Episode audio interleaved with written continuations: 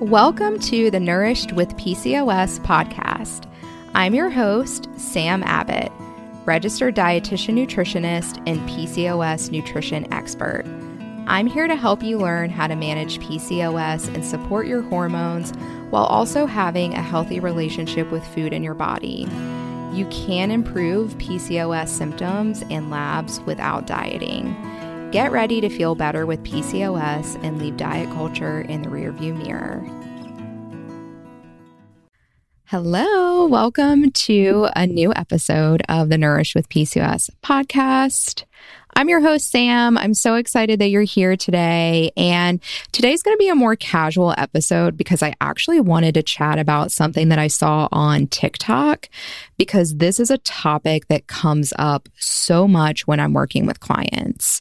Um, how do you deal with wanting to have a healthier relationship with food and your body and maybe heal an eating disorder, maybe binge eating? While simultaneously wanting to feel good in your body, especially when eating disorder recovery can sometimes involve gaining weight. Um, with binge eating disorder, I think people assume that if they're no longer binging, their labs are going to immediately improve and they're going to lose weight. And in reality, we have to approach health outcomes and we have to approach weight changes with curiosity instead of expectation because we really don't know what's going to happen. So, I was watching TikTok and I saw a pretty big influencer who is well known for being in a larger body. That's kind of how she built her platform.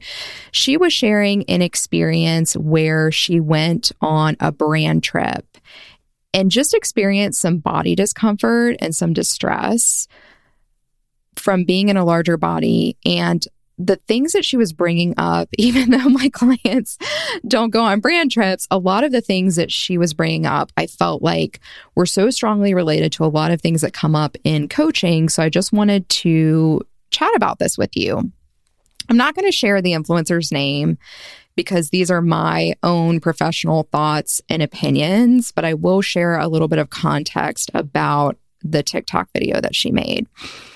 So she goes on this brand trip and she's reflecting on it and she's really just feeling conflicted about her eating disorder recovery. She says that she's been in professional treatment for binge eating disorder. And by being more free with food, she has gained weight. And being on this brand trip has really made her experience a lot of body discomfort or view her health in a different way. And she's just trying to make sense of it all. So she talks about first the resort or the hotel where they're staying. She says that there are a lot of stairs. She said she got out of breath very easily. She was experiencing knee pain, and she said that overall she was just in pain throughout the trip. She shares an experience where the brand arranged for massages and they got massages in massage chairs and the massage chairs did not fit her body. So the brand rearranged her massage for a different time and she got a massage table she talks about Pilates class and they did like a group class. She was with the other influencers and she said the class was too difficult for her. She ended up having to get up and leave in the middle of the class. And she makes a comment of just what that was like being surrounded by other influencers who had no issues doing the class. And then she kind of ends the video. She does mention some like ongoing GI problems that she's had for the past few months and doesn't really know where those are coming from. And she ends the video by just saying she wants to feel better. She wants to feel stronger. Um, she wants to just be able to do more things in her body. And she's just kind of reconciling this with her eating disorder recovery. She mentioned several times it's not about weight, it's about wanting to feel good. And these are all things that we just hear a lot when we're working with clients who are trying to have a healthier or more peaceful relationship with food in their body, surrounded by a society and diet culture that isn't quite as supportive. So I wanted to just share my professional thoughts about this and give you some tips or a different perspective. I also want to start this out by acknowledging my own privilege. I live life in a straight size body. I do not have the same lived experiences uh, trying to navigate our society or healthcare or diet culture in a larger body. So, everything I'm going to share is based on my professional training from working with other non diet professionals in larger bodies, uh, being trained in eating disorders and body image, um, my health at every size training, and then, of course, my experience with clients. So, I feel like diet culture really teaches us to just blame ourselves and blame our bodies for everything. And I really saw this in this TikTok um, because the influencer was very complimentary of the brand that planned this trip. She was saying they were awesome, like when the massage chair did not fit her body they immediately like rearranged things for her she wasn't blaming any of this on the brand and for me, watching um, this TikTok and hearing about her experience, I was feeling a lot of disappointment in the brand who planned this sponsored trip. And I think it really brings up the topic of accessibility. So, some of the things I'm going to share, I'm going to speak specifically to this influencer, but they can be applied to anyone in any situation. Um, when you're planning an event for a group of people, we need to be thinking about all body sizes and different physical abilities. Not everyone is going to feel comfortable at a resort where you have to get from point A to point B by climbing a lot of stairs. Um, a resort should have seating that accommodates all body sizes even when somebody is getting a massage and you're using a massage chair. And I think, especially in this situation where a brand is literally hosting somebody for some sort of social media exposure, probably. And that person has built their following by sharing life in a larger body, then a brand should really be thinking about this. Um, but even outside of talking about brands and influencers, we need to have seating that fits all body sizes. There also should not be an assumption that everyone in a group is going to want to or be able to take an exercise class like a Pilates class. And for some reason, if this class was a necessity, which I'm assuming it wasn't, but if it was, the instructor should be offering heavy modifications for people at different ability levels so different ability levels can enjoy the class. I know for me, I have long COVID and I would not be able to stay at a resort with a lot of steps. Actually, we went on vacation last year to a resort in the Caribbean, and it did have a lot of steps. And it really affected the way that I was able to experience and enjoy the vacation. And I will never probably be able to go back to that resort. Um, and so these are the types of things that if somebody is planning a group event, they should really be thinking about. I also would not be able to participate in a Pilates class or probably any type of exercise class unless it was seated or just involved stretching. So, this isn't just about weight or body size, it really is about ableism too. And it made me feel really sad for this influencer when I was watching this TikTok because it was very clear she was blaming her body for everything. And I hope that the brand that sponsored the trip at least learned a thing or two about accessibility and some things to think about for next time.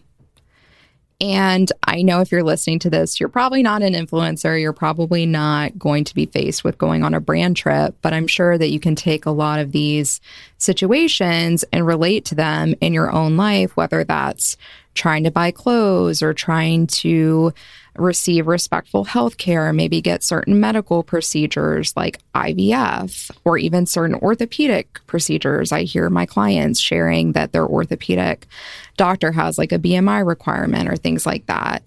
Seating at restaurants, like all sorts of things. I just want you to know these are not individual problems. This is not the problem of you or your body size. These are systemic problems. These are cultural problems.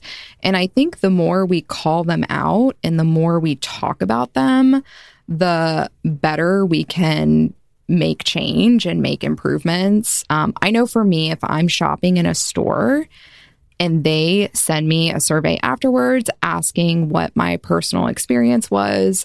I always fill out the survey and I always make a comment about size inclusivity.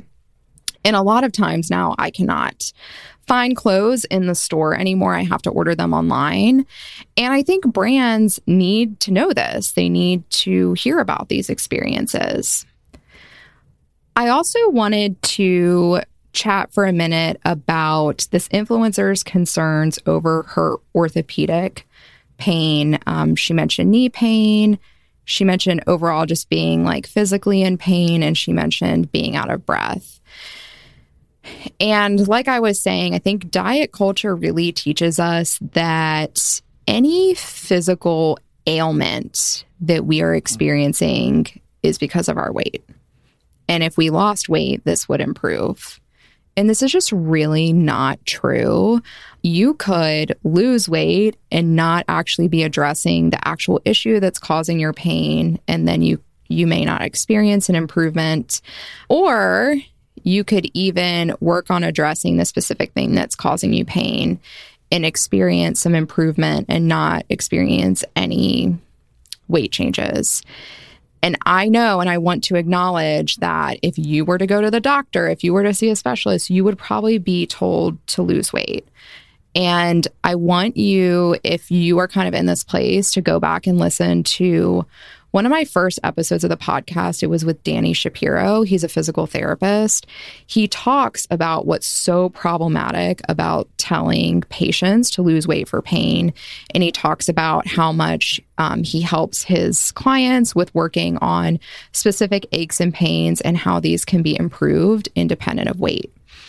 I have seen so many of my clients who have really blamed their body size for physical discomfort finally be open to seeing a physical therapist for this discomfort and have seen great improvements, if not having the issue be completely resolved, just by doing specific exercises or things customized to whatever issue they're experiencing and this has occurred independent of weight.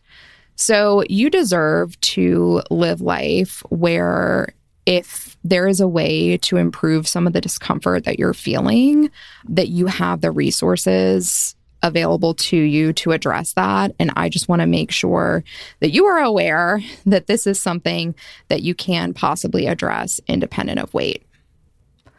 Okay, so as we end today's episode, I want to leave you with a couple of thoughts to think about.